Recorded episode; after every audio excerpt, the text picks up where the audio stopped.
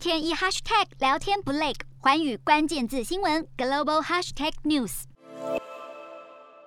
众所瞩目的美中两国领袖峰会终于以视讯方式登场。外界关注到底拜登与习近平会谈些什么，以及会不会在一些难题中出现火花，甚至揣测两国关系会得到缓解、改善，或是继续下探。不过，在拜习会还没正式开场之前，美方便有意降温外界对领导人会晤的期待，以不具名的方式表示拜习会不会有重大突破。问题是，如果美方认为拜习会不会有重大的突破，又何必要硬着头皮举办呢？尤其是近期两国关系不断下探，双方的矛盾不但日益清晰，对于彼此的不满清单更是持续争列项目。那么，如果没有缓解紧张关系的解方，领导人直接上谈判桌，不但不会有特别的目标，也难以达到具体的成果。见了面到底对谁有利？其实，美中对拜习会各有盘算。对中国来说，习近平足不出户，便是为了要巩固国内政局，为了端出还没有全文公布的第三份历史决议，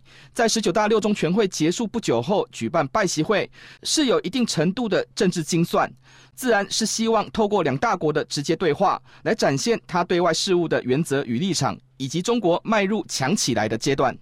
而对美国来说，面对与习近平的会谈，也是存有国际政治利益的谋划。自拜登上台开始，不断在各国际场合中发挥美国的外部制衡能力，甚至转变过去一向低调模糊的两岸政策，不避讳在台海安全、围堵中国等议题上明确表态立场。那么，拜习会是一个宣示态度的机会，向盟友展现控制冲突能耐的重要平台。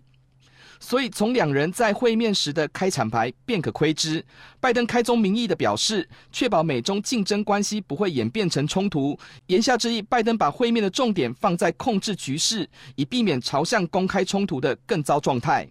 而习近平则有内宣的用意，提到相互尊重、办好国内事务及承担国际责任。显然，他有意对内强调两国已是平起平坐的沟通态势。当然，对那些还在犹豫选边站的国家来说，美国要围堵中国的策略是说真的，还是讲讲而已？因此，白宫对于拜习会的举办，对外强调拜登是处于强势的地位，会透过会晤来要求中国必须遵守国际规则，并就敏感议题，例如区域安全及人权等方面表达立场与原则。以此来看，这并不是一场和乐融融的外交场合。美中关系早已回不去了，这是一个客观的事实状态。一昧的期待谁向谁示好是过度主观的不切实际。反而从台湾的角度来看，应当去思考到底美中双方举办领袖峰会的考量为何？这场形式意义大于实质意义的会面，或许可以搭建两国沟通的管道，来避免误判或冲突发生。但是台湾处在两国竞争的核心之中，